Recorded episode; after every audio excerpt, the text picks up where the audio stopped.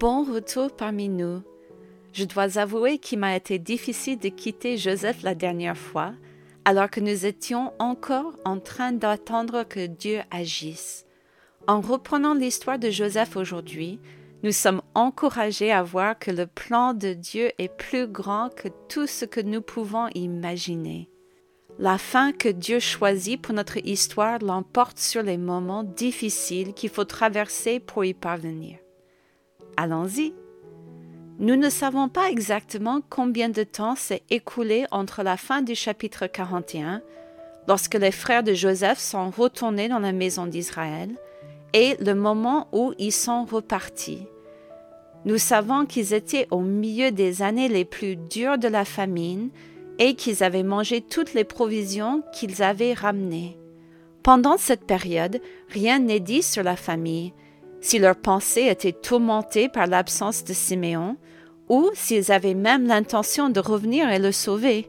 Ce que nous savons, c'est qu'ils ont attendu le plus longtemps possible, jusqu'à ce qu'il n'ait plus d'autre choix que d'aborder à nouveau le sujet avec Israël. Judas, le frère qui a vendu Joseph en esclavage, rassure Israël sur le fait que Benjamin sera rendu à son père en toute sécurité, au verset 8. Je réponds de lui, tu le redemanderas de ma main. Si je ne le ramène pas auprès de toi, et si je ne le remets pas devant ta face, je serai pour toujours coupable envers toi. Peut-être Judas éprouve-t-il des remords pour la situation dans laquelle il a placé Joseph, ou peut-être est-il simplement préoccupé par la survie de sa propre famille. Quoi qu'il en soit, Israël cède et permet à Benjamin de retourner avec eux en Égypte au verset 14. Que le Dieu Tout-Puissant vous fasse trouver grâce devant cet homme et qu'il laisse revenir avec vous votre autre frère et Benjamin. Et moi, si je dois être privé de mes enfants, que j'en sois privé. Nous serions tentés de reprocher à Israël son manque de foi, mais nous devons nous rappeler qu'il n'avait aucune raison de soupçonner ce que Dieu préparait. Quelle triste situation pour toute la famille. Comme il est difficile de récolter les conséquences de nos propres choix. Pourtant, tant que nous sommes en vie, Dieu peut racheter nos peines et transformer même les circonstances les plus difficiles pour sa gloire, si nous lui faisons confiance pour écrire notre histoire. Joseph a dû être très heureux lorsque, enfin, il a posé les yeux sur Benjamin et les autres frères. Pourtant, il ne leur révèle pas tout de suite son identité. J'admire sa patience. Peut-être teste-t-il ses frères pour voir si leur cœur a changé. L'intendant de Joseph apaise leur crainte au sujet de l'argent rendu au verset 23. Que la paix soit avec vous, ne craignez rien, c'est votre Dieu, le Dieu de votre Père, qui vous a donné un trésor dans vos sacs. Votre argent m'est parvenu. Comme cela a dû surprendre les frères, dans un endroit étrange, loin de leur terre, de leur maison et de leurs coutumes, on parlait de Dieu et on le craignait. Lorsque Joseph parle, il demande des nouvelles de son père, puis il est submergé par l'émotion lorsqu'il voit Benjamin. Après tout ce temps, Joseph est réuni avec sa famille. Il leur offre un festin royal, honorant Benjamin plus que les autres. Peut-être Joseph a-t-il fait cela comme un test pour voir si les frères aînés seraient jaloux de l'attention portée à Benjamin. Je ne peux qu'imaginer la joie dans le cœur de Joseph de voir que les frères n'ont pas agi malicieusement à l'égard de Benjamin. Et pourtant, même après ce moment, il ne révèle toujours pas son identité à ses frères. Il leur réserve encore une dernière épreuve. Au chapitre 44, nous voyons les frères commencer à partir pour Canaan, sans savoir que Joseph avait caché sa coupe dans les sacs de nourriture pour Benjamin. Quelle sera leur réaction une fois qu'il sera révélé que Benjamin est coupable? L'abandonnerait-il comme ils l'ont fait pour Joseph tant d'années auparavant? Rappelons que près de vingt ans se sont écoulés depuis que Joseph a revu ses frères. Avant de les accueillir à bras ouverts et de leur faire part des incroyables bénédictions que Dieu lui avait accordées en Égypte, Je crois que Joseph voulait se rassurer en se disant que ses frères étaient des hommes changés. Ses espoirs n'ont pas été déçus. Lorsque la coupe a été trouvée dans le sac de Benjamin, les frères, au verset 12, déchirèrent leurs vêtements, chacun rechargea son âne, et ils se retournèrent à la ville. Lorsque les frères reviennent devant Joseph, il est intéressant de constater que Judas est celui qui prend la défense de Benjamin. Au verset 32 à 33, nous lisons son humble plaidoyer devant Joseph. Car ton serviteur a répondu pour l'enfant, en disant à mon père, Si je ne le ramène pas auprès de toi, je serai pour toujours coupable envers mon père. Permets donc, je te prie à ton serviteur de rester à la place de l'enfant, comme l'esclave de mon Seigneur, et que l'enfant remonte avec ses frères.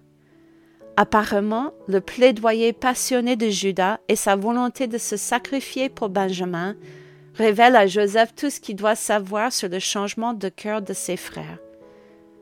Pouvons-nous nous arrêter un instant et nous émerveiller de l'attitude de Joseph à l'égard de ses frères?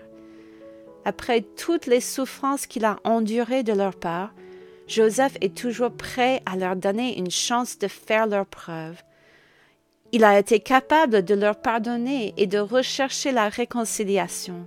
Le monde nous dit diriger les barrières pour exclure les personnes toxiques de notre vie afin de ne pas être blessés par leur manigance et leur tromperie. Joseph aurait pu exclure ses frères de sa vie, même après avoir constaté le changement d'attitude à l'égard de Benjamin. Au lieu de cela, Joseph cherche à se réconcilier avec eux. Après toutes ces années, Joseph a vu Dieu agir fidèlement dans les circonstances de sa vie pour servir les desseins de Dieu. La perspective de Joseph n'est pas celle de l'amertume, de la vengeance ou de la protection. Il a appris à étendre la grâce de Dieu aux autres. Puisse l'exemple de Joseph devenir une réalité dans nos vies également. Joseph ne peut plus se contenir. Il envoie tout le monde dehors et proclame haut et fort son identité à ses frères. Il ne s'agit pas d'une reconnaissance à contre-cœur de la famille. Sa joie est entendue par tout le palais. Joseph les rassure en leur disant qu'il n'est pas en colère contre eux, au verset 5. Maintenant, ne vous affligez pas, et ne soyez pas fâchés de m'avoir vendu pour être conduit ici, car c'est pour vous sauver la vie que Dieu m'a envoyé devant vous. Joseph reconnaît la main souveraine de Dieu dans ses problèmes au verset 7 et 8. Dieu m'a envoyé devant vous pour vous faire subsister dans le pays et pour vous faire vivre par une grande délivrance. Ce n'est donc pas vous qui m'avez envoyé ici, mais c'est Dieu.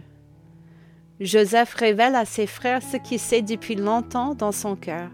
Les épreuves qu'il a endurées avaient un but précis que lui et ses frères n'auraient pu l'imaginer. Le mal qu'il voulait faire était en fait le plan de Dieu pour sauver Israël dans un but ultérieur.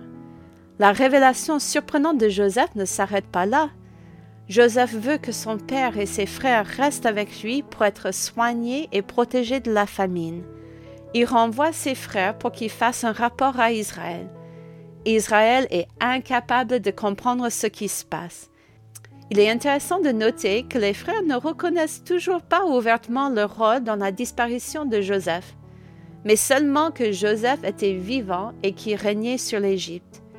Ils font part à Israël de la demande de Joseph de venir vivre dans le pays afin qu'il puisse être protégé et réuni, comme cela a dû réjouir le cœur d'Israël. Au-delà de l'espoir, la famille d'Israël allait être réunie à nouveau d'une manière si étonnante, comme la grâce de Dieu est merveilleuse. Dieu seul sait ce qui nous attend lorsque nous l'attendons. Si nous nous abandonnons ou cédons avant que le moment ne soit venu, qui sait quelles bénédictions nous manqueront. En conclusion de cette journée, que Dieu nous aide à persévérer dans l'espérance au cours de nos épreuves. Le plan de Dieu n'est pas terminé avec nous, et nous risquons de passer à côté de ce qu'il y a de mieux pour nous si nous perdons de vue ses promesses. N'abandonnez pas, continuez à avancer et voyez Dieu travailler à sa manière et dans son temps.